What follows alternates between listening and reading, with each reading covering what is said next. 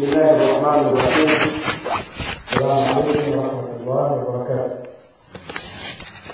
الحمد لله رب العالمين عاقبة للمتقين ولا عدوان إلا على الظالمين. والصلاة والسلام على سيدنا ونبينا محمد صلى الله عليه وعلى آله وأصحابه أجمعين. أما بعد Mwenyezi Mungu Subhanahu wa Ta'ala ambaye katujalia kuwa ni miongoni mwa wale walioamka salama. Na wakatekeleza ibada hii ibada ya salatu lfajiri tunamwomba Allah Subhanahu wa Ta'ala kwa neema zake na kwa fadhila zake ibada hii iwe ni sababu ya sisi kuingia peponi. Na Allah Subhanahu wa Ta'ala atujalie na vizazi vyetu na wake zetu na wazazi wetu kuwa ni miongoni mwa waja wake waliokuwa wema. Ndugu zangu, tukiwa tunaendelea kuzungumzia masharti ya swala, leo inshallah tutafupisha sana ili vijana wapate muda wa kusoma Qur'an na kuendelea na ratiba, tusije tukaharibu ratiba ambazo imamu wetu Mwenyezi Mungu amhifadhi ameziweka. Tutazungumzia masharti ya swala jana kwa uwezo wake Allah subhanahu wa ta'ala tulizungumzia sharti la kuelekea qibla. Miongoni mwa masharti ya swala ni kuelekea qibla. Maana mtu anayeswali aswali akiwa anaelekea qibla. Tutazungumzia kuelekea qibla maana yake nini? Tutazungumzia qibla yenyewe kama qibla ina maana gani na ni wapi? Tukazungumzia historia fupi ya kubadilishwa kwa qibla kwamba zamani waislamu walikuwa wakiswali wakielekea baitul maqdis mpaka wakageuzwa kuelekea masjid haram.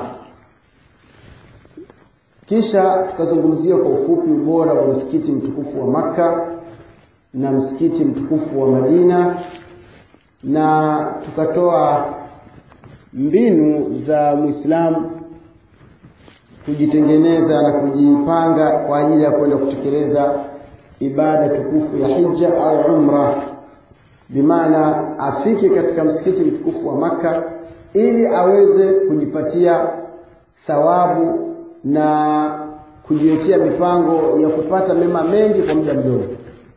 Tukazungumza kwamba mtu anaweza akaweka mchango wake taratibu taratibu akijiwekea malengo kwamba Allah subhanahu wa ta'ala akimpa miaka ishirini ya kuishi mbele au thelathini au arobaini basi katika hiyo miaka yote arobaini ipatikane siku moja au mwezi mmoja au wiki moja ya kuwa atautembelea msikiti mtukufu wa Maka.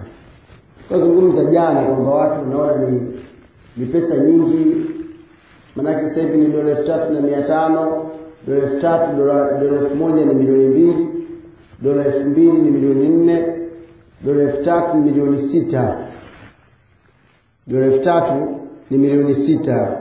Kwa hiyo hii mia tano ni milioni yani milioni saba. Kwa hiyo ukipiga mahesabu shilingi elfu mbili kila siku kila siku naweka elfu mbili kwenye sanduku ndani ya miaka ishirini utakuwa takriban na milioni sita kama na laki kadhaa hivi. Kwa hiyo tayari umeshaichungulia Maka ndani ya miaka yako ishirini. Kwa ukiongeza miaka mitano utajikuta tayari mambo ya maandalizi yameshakamilika. Kila kitu Mwenyezi Mungu Subhanahu wa anamrahisishia mtu kutokana na juhudi yake kwamba mimi huyu mtu kuna siku utaweka elfu mbili kuna siku utaweka shilingi elfu kumi kuna siku utaweka shilingi elfu tano lakini ala kuli hali muislamu anatakiwa kila muda amwombe Mwenyezi Mungu Subhanahu wa amjalie awe ni miongoni mwa wale watakaoitikia labbaik allahumma labbaik labbaik la sharika laka labbaik innal hamda wan ni'mata laka wal mulk la sharika lak maneno mazito maneno ya tauhid maneno yanayoonyesha kwamba umeitikia wito wa Mwenyezi Mungu Subhanahu wa Ta'ala tangu Nabii Ibrahim alayhi salam alivyonadi kuambiwa na Mwenyezi Mungu waadhin fi nnasi bilhajj. Kwa hiyo hasa miezi hii ambayo inayokuja ni ashhuri lhaji ni miezi ambayo Waislamu wanajiandaa kwenda kutekeleza nguzo ya Uislamu ambayo ni kwenda Maka kutekeleza ibada ya hija.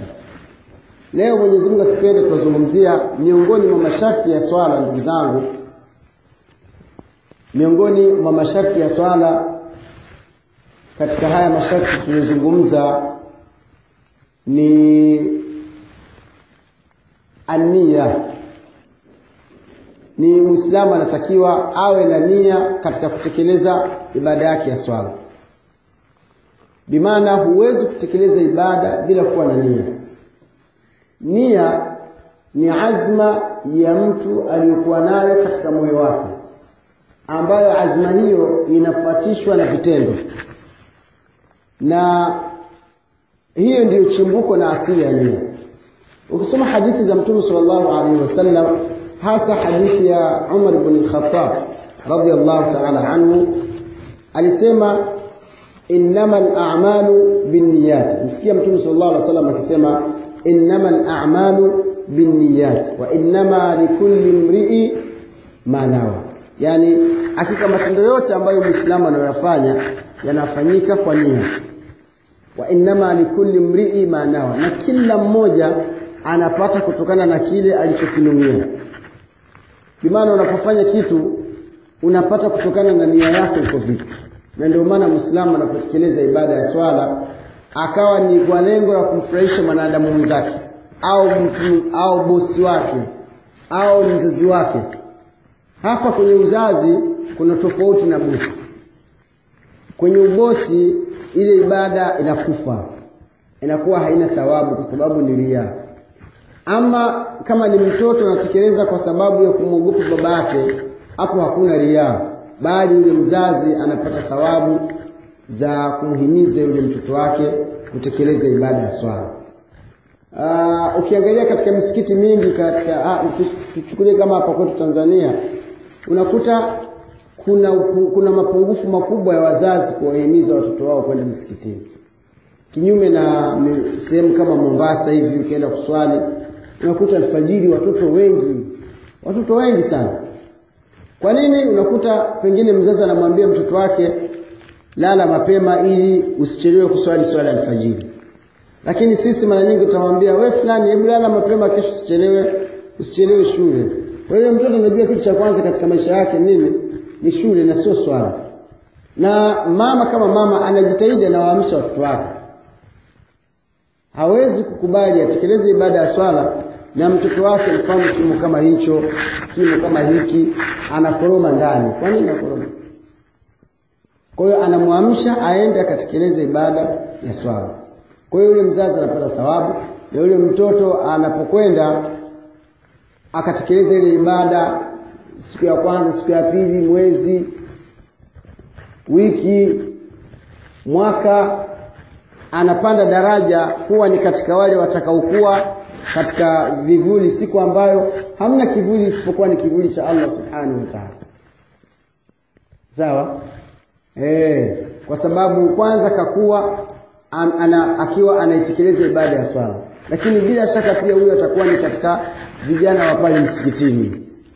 Kufanyia fanyia usafi na kuwepo maeneo yale kwa hiyo kuna tofauti ya mtu ambaye anayeswali kumridhisha kiumbe katika mazingira. Hata huyo huyo bosi ikiwa ameweka sharti kwamba mimi hapa kwangu hapa huwezi kufanya kazi mpaka wewe unaswali. Na kanuni hizi ndugu zangu tuziweke katika maisha, maisha yetu. Mwenyezi mungu akikuruzuku ukapata ubosi au mwenyezi mungu akikuruzuku ukapata familia ukapata mke ukapata ndugu wa kuja kuishi kwako hakikisha unaweka katika misingi ya kuishi kwako kwamba mtu ni lazima atekeleze ibada ya swala. Kama hakutekeleza ibada ya swala basi aondoke kwangu. Baada ya kuwa umempa, umempa dawa ukamwelimisha kwa sababu gani? Mtume sallallahu alaihi wasallam anasema kullukum mas'ulun kullukum ra'in wa kullukum mas'ulun an ra'iyya nyie wote ni wachunga na kila mmoja ataulizwa kwa kile alichokifunga. kwa hiyo mtu kama anakuja kwako mweleze kabisa bwana karibu sana nyumbani kwangu alhamdulillah umefika salama namshukuru mwenyezi mungu. Bwana sasa sikiliza. Kitu cha kwanza hapa kwangu nacho ambacho nicho hakina khiari kwamba mimi nataka usitaki ni utekelezaji wa ibada ya swala. Bwana kama hauko tayari kutekeleza ibada ya swala kesho mwenyezi mungu akipenda na kupa nauli uondoke. Na kupa nauli yako uondoke. Au ndio anakuja unamweleza kabisa. Miongoni mwa sharti la kwanza kwangu iwe ni utekelezaji wa ibada ya swala.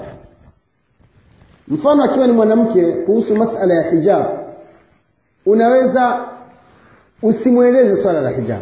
Kama ni mwanamke anakuja ukamwambia bwana njoo lakini mimi kwangu mimi kitu cha kwanza yani. Swala tano ni wajibu. Kwa hiyo anapofika nyumbani akatekeleza ile swala siku ya kwanza siku ya pili wiki mwezi moyo wake unalainika. Unamchukua unampeleka madrasa. Madrasa atafundishwa umuhimu wa hijab. Wakati huo tayari ni salawat moyo wake utakuwa ni mwepesi wa kuvaa hijab kwa kuwa na swali swala tano lakini tofauti na hivi utakuwa wewe unaswali watoto wako hawaswali. Wewe unaswali mke wako haswali wewe yani maisha yanakuwa ni vurugu lakini tuweke misingi hiyo na ni misingi bora na hakuna atakayekulaumu na ni bora Mwenyezi Mungu akupende alafu mwanadamu kama wewe akuchukie. Haikuathiri chochote. Wallahi ukipendwa na Mwenyezi Mungu alafu mwanadamu akakufikia, wala haina athari yoyote. Hamna kitu. Kwa hiyo yule mfanyakazi wako wa ndani au dada yako au shangazi yako au mama yako mdogo au mtu alakula hali ni mtu wa karibu ambaye unaishi naye kaja kuishi kwako. Msingi wa kwanza uwe ni utekelezaji wa ibada ya swala. Lakini ukitaka ufanikiwe huyo mke wako mwenyewe awe anaswali kuwa mke aswali alafu yule binti ndio umekuja sasa ndio mbani swali atakwambia wewe mbona mke wako mwenye aswali? Kwa hiyo inakuwa ile kudwa kile kiigizo kile kile kioo hakipo. Awe mwenyewe mswali alafu namwambia wewe wewe swali. Akiswali sawa anapata thawabu lakini hapati ule ule wenyewe anaita morale au motisha au zile nguvu kwa kuona wenye nyumba wanaswali swala swala alfajiri kama hivi watu wote wamelala. Wanaamka saa mbili au saa tatu. Kisha ukiamka anga umeswali? Watu wote wamelala wako mwamshe yule aswali. Umemwonea kwa hiyo katika misingi ambayo Muislamu anatakiwa aiweke katika nyumba yake ni kwamba wale watu wote anaoishi nao nyumbani kwake lazima wawe ni wenye kuswali. Na ukiweka msingi huo watu wote watakujua. Ukienda kwa fulani eh ah swala ni lazima. Kama ndugu yangu nataka kuswali nenda. Kama uswali wala usende unaweka misingi. Watu wote wanakuelewa hivyo na wallahi kwa nini usiweke hiyo misingi ikiwa kwamba mtu asiswali ni kafiri? Utakaje na mtu ni kafiri? Bora wewe ni kafiri ieleweke kwamba huyu sio muislamu. Mathalan labda pengine umepata una ndugu yako sio muislamu labda ni mkristo.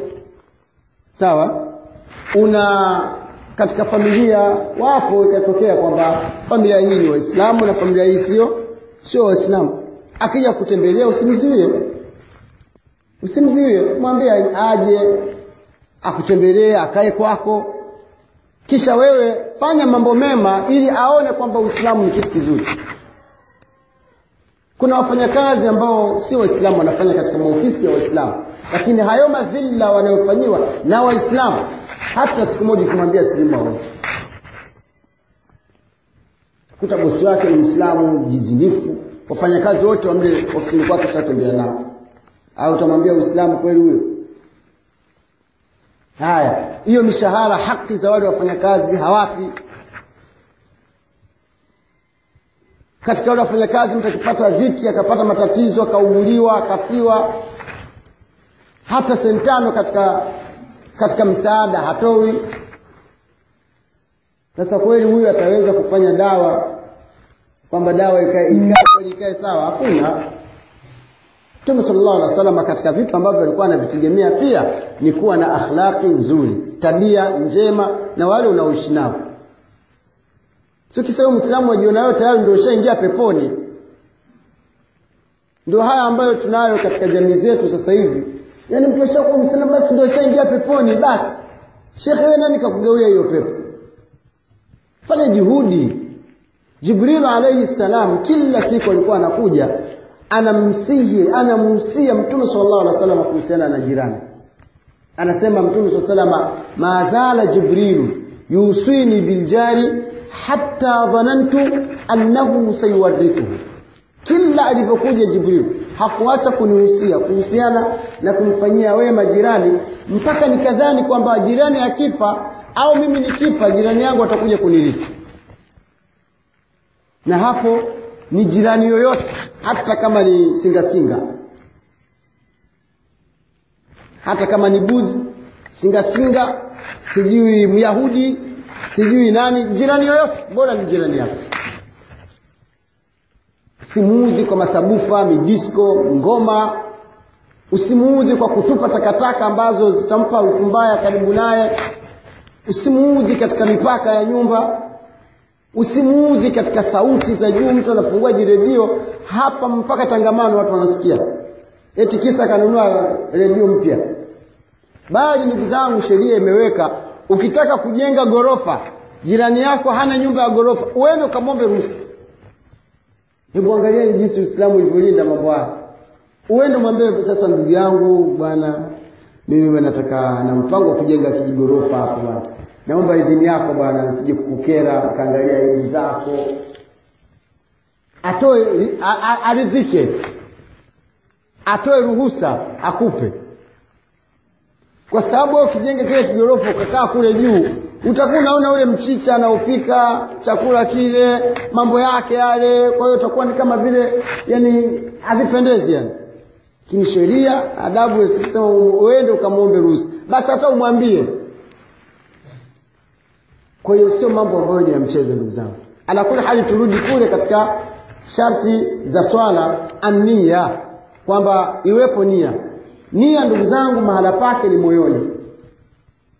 Nia mahala pake ni moyoni. Hakuna nia inayotamkwa kwa ulimi katika ibada ila ibada moja peke yake. Ibada ya hija au umra. Unapokwenda maka kuna mipaka imewekwa huwezi kuingia maka yenyewe mpaka upite kwenye hii mipaka. Inaitwa miqat. Na miqat imegawanyika katika sehemu mbili. Kuna almiqatu alzamania na kuna almiqatu almakania mipaka ya muda na wakati na mipaka ya sehemu. Mipaka ya muda ni mipaka gani? Mipaka ya muda ni ile mipaka ambayo ile miezi ikifika ndio uhiji. Sio ile miezi haijafika wewe uende ukahiji la. Hiyo ndio mipaka al azamania kama sasa hivi leo hii tuko kwenye tarehe ishirini na nane kama sijakosea au ishirini na saba ishirini na nane. Hii Shawwal. Mwezi unaofuata wa Dhulqa'da ni katika ashhuri lhaji miezi ya kwenda maka kwa ajili ya maandalizi ya kutekeleza ibada ya hiji mpaka Dhulqa'da ikimalizika inaingia dhulhija ambayo ndio mfungo tatu ndio yanaanza matendo ya hija yanaanza matendo ya hija maana kwamba kila alhaji anatakiwa tayari awe ameshafika maka kuanzia tarehe moja tarehe mbili tarehe tatu tarehe nne mpaka tarehe tano dhulhija anatakiwa watu wameshaingia maka. Tarehe sita na tarehe saba sawa tarehe sita na tarehe saba tayari zile pilika zinaanza. Lakini matendo ya hija yenyewe rasmi kwamba ninatekeleza ibada ya hija yanaanza tarehe nane ambayo inaitwa siku ya tarwiya mahujaji wanatoka maka pale siti la maka wanaelekea sehemu moja inaitwa mina katika siku ya tarwiya kuanzia baada zawal saa sita saa saba saa nane wanaanza kwenda. Kwa ni ibada peke yake inayotajwa nia kwa kusema. Kwa hiyo ile mipaka ya muda ikifika ndio watu wanasafiri wakapanda ndege wakaenda Ukienda huwezi ku, kuweka nia ya kufanya hija mpaka ufike sehemu maalum zilipowekwa. Mshairi anazungumza hiyo mipaka, anasema irqu liraqi yalamlamu lyamani wa bidhi yuhrimu lmadani ashamu juhfatan in mararta biha waliahli najdi qarnu lmanazil fastaqbil.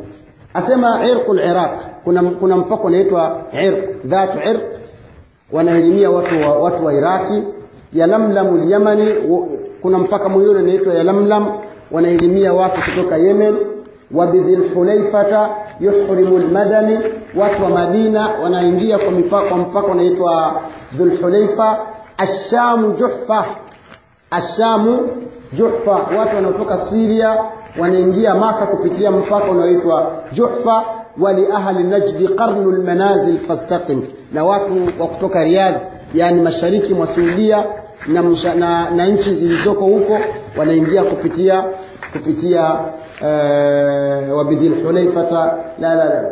Wali ahli naji qarnu almanazil wanaingia kupitia qarnu almanazil. Hii qarnu lmanazil sasa hivi inaitwa as-sayrul kabir inaitwa as-sayrul kwa hiyo ukifika pale utakuta serikali ya Saudia imeandaa mazingira yote huduma zote ambazo zinazomsaidia alhaji subhanallah. Wamewekwa vyoo vyenyewe labda weza kutoka mpaka masiwani. Eneo kubwa na msikiti na kila kitu huduma zote maduka na nini. Ukifika pale unajiandaa unachukua sabuni yako unaenda unapata bafu na japokuwa si wajibu si lazima ila kama mwenyewe una una jasho jasho na unataka kwanza upumzike unaoga ukimaliza unavua nguo zako zote mpaka za ndani unachukua ihram peke yake. Ile nguo nyeupe unavaa kishavaa najipaka manukato kabla hujailimia unajihakikisha uko safi. Unaenda kuingia katika msikiti wa maka ukiwa safi.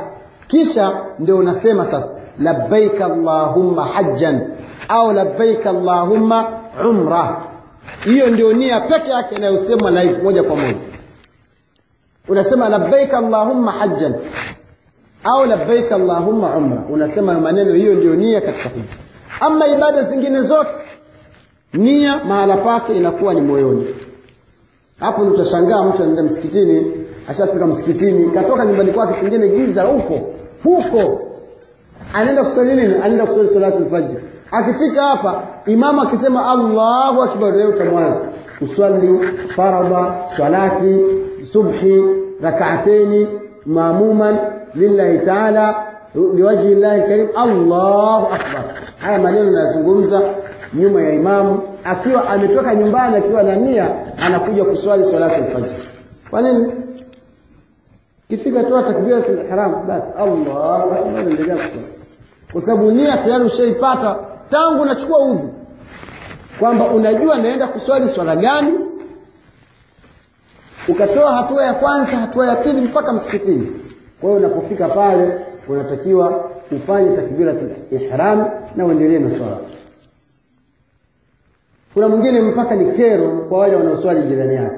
Uswali anakosea katikati anarudia tena. Uswali bali anatilia mashaka wale wasioweza kujua kuitamka hiyo uswali wahisi kama mbona sisi mbona mimi sivijui? Hivyo anavyosema hmm, sijakuwa na swala yangu wenyewe mtihani. Kwa ndugu zangu, ni tashwishi ambazo wengi tunazo, na pia ukiangalia mpaka katika ibada za saumu watu wafanya kunuizwa msikitini na waitu saumu ghadi ana dai min yaumi faradha ramadhan hadhihi sana faradhan alaina imanan wahtisaba liwajhi llahi lkarim azza wa jalla kuzijua alikuwa maimamu msikitini lakini ukiangalia wale wanaosema maneno yale ni mpaka imamu awanuize. Siku moja siku nyingine imamu haji msikitini. Pata dharura mgonjwa au amesafiri haya watumizana nani? Ina maana somo hamna bwana. Eh? eh, kwa hiyo ni mtihani. Kwa hiyo haya yote haya yamewekwa lakini sheria inasema kwamba nia mahala pake ni moyoni. Kwa hiyo Muislamu huwe na azma katika moyo kwamba una nia unachokiswali ni ibada gani, kama ni ibada ya swala ya dhuhuri. Na ndio maana angalieni jinsi nia ilivyo, subhanallah. Ukifika msikitini kuna swali rakaa mbili, sawa? Una swali rakaa hizi rakaa mbili ambayo ni sunna labda ya baadia au qablia tuchukulie kwamba ni qablia yani kabla ya swala ya faradhi umekuja hapa msikitini siku, yani kwa ajili ya kuswali salatu alfajr kuswali raka, raka mbili kabla ya ile kabla ya ile swala.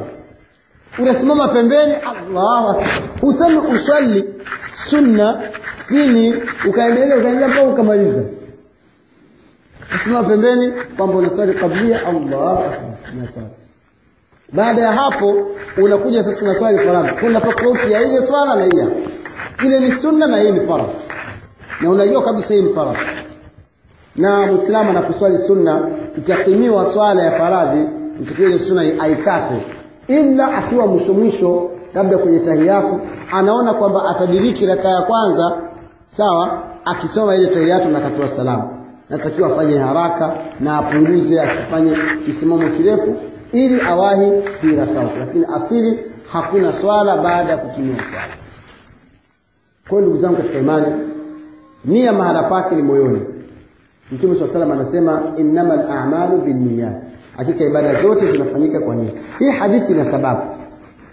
Hadithi hii mtume sallallahu alaihi wasallam alipoizungumza alikuwa na sababu. Katika watu waliohama kutoka maka kwenda Madina kulikuwa kuna bwana mmoja yeye alikuwa na mwanamke Madina.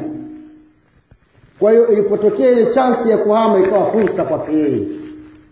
Sawa? Ikawa ikawa fursa. Kwa hiyo akahama sio kwa ajili ya Mwenyezi Mungu wala sio kwa ajili ya Uislamu. Amehama ili akutane na yule mwanamke wake huko Madina. Jibrilu alayhi salam akaja akamweleza nani? Akamweleza Mtume sallallahu laiti kama ingekuwa nia ni kutamka basi watu wote wangejua kwamba huyu bwana nahama kwa ajili si angesema nawahi tu kuhama kwa ajili ya yule mwanamke yuko Madina. Angesema hivyo. Kwa hiyo watu wangejua lakini hakuna hata huyu aliyekuwa anajua azima yake ilikuwa wapi?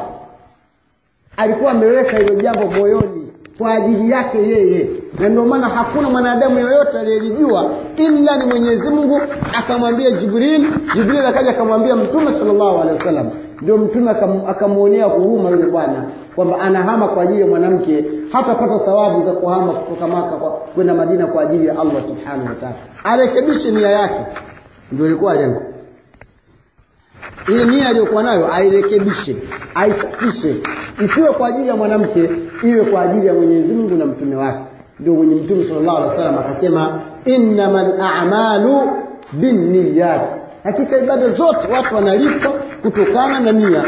Wa innama likulli mri'i ma nawa. Na kila mtu atalipwa kutokana na kile alichokinuia. Yani kama anapigwa makofi ya usoni kabisa naambiwa ndio maana ndio mwisho akasema faman kanat hijratuhu ila Allah wa rasuli fahijratuhu ila Allah wa rasuli. Yule ambaye kwamba kwake ni kwa ajili ya Mwenyezi Mungu na mtume wake basi atalipwa thawabu za kuhama kwa ajili ya Allah na mtume wake Muhammad sallallahu alaihi wasallam. Waman kanat hijratuhu lidunya angalia. Na yule ambaye kwamba kwake ni kwa ajili ya dunia yusibuha ili aipate au imra'atun hapo ndio ikaje sasa ile au imra'atun yankihuha au anahama kwa ajili ya mwanamke ili amuoe. Fahijratuhu ila ma hajara basi kuhama kwake kutakuwa ni kwa yule mwanamke sio kwa ajili ya Allah na, na mtume wake. Kwa hiyo ikawa ni tumejua kwamba nia kumbe mahala pake moyoni. Na katika hii hadithi kuna wanachuoni wanatoa sifa mtu anapokosea usimpokee moja kwa moja. Wewe umefanya hivi wewe umefanya hivi. Na hasa anapokuwa ni mtu ambaye ana akili zake ana familia lika lake ni kubwa pengine mko sawa au amekushinda simpokee usoni au mbele za watu au nini la. Sio katika adabu za za kurekebisha kosa. Dalili tunaipata wapi? Angalia jibril alayhi salam kaja akamwambia mtume kuna huyu kuna mtu anahama kwa ajili ya mwanamke hadithi haikuanza kabisa kumzungumzia yule bwana kuhusiana na imekuja mwanamke mwisho. Faman kanat hijratuhu ila llahi wa rasuli fahijratuhu ila llahi wa rasuli. Waman kanat hijratuhu lidunya kisha kaja au imra'atun yankihuha. Hii ni katika adabu za kuzungumza na watu waliofanya makosa. Kwa tujitahidi sana inshallah kuwa kushikamana na adabu hizo ili Mwenyezi Mungu Subhanahu wa Ta'ala tujalie kuwa ni katika watu wema. Kwa ala kuli hali ndugu zangu, nia ni sharti miongoni mwa masharti ya swala. Muislamu anaposwali bila nia swala yake inakuwa ni bafu. lakini kuna vitu ambavyo vinavyoonyesha kwamba huyu mtu ana nia ikiwemo kutoka nyumbani kwako na kuchukua labda pengine jagi ukaanza kutawadha kwa ajili ya kwenda kuswali hiyo ni nia moja kwa moja kuamka alfajiri hiyo ni nia moja kwa moja kuja mpaka msikitini ukifika hapo ukachukua udhu hiyo ni nia moja kwa moja. Kuingia msikitini na kusubiria swala bimaana huwezi kusubiria kitu ambacho huja kiazimia ukifanya haiwezekani. Kwa hiyo zote ni nia na tujitahidi kuficha nia zetu inshallah ili Mwenyezi Mungu atujalie tuwe na ikhlasi kwa haya machache tumwombe Mwenyezi Mungu atujalie kuwa ni miongoni mwa wale wenye kufanya matendo kwa ajili ya kutaka radhi na thawabu kwa Allah subhanahu wa ta'ala. أقول قولي هذا وأستغفر الله لي ولكم وعن سائر المسلمين والمسلمات فاستغفروه إنه هو الغفور الرحيم السلام عليكم ورحمة الله وبركاته فرصة مسؤال إن شاء الله mawili matatu. Maswali.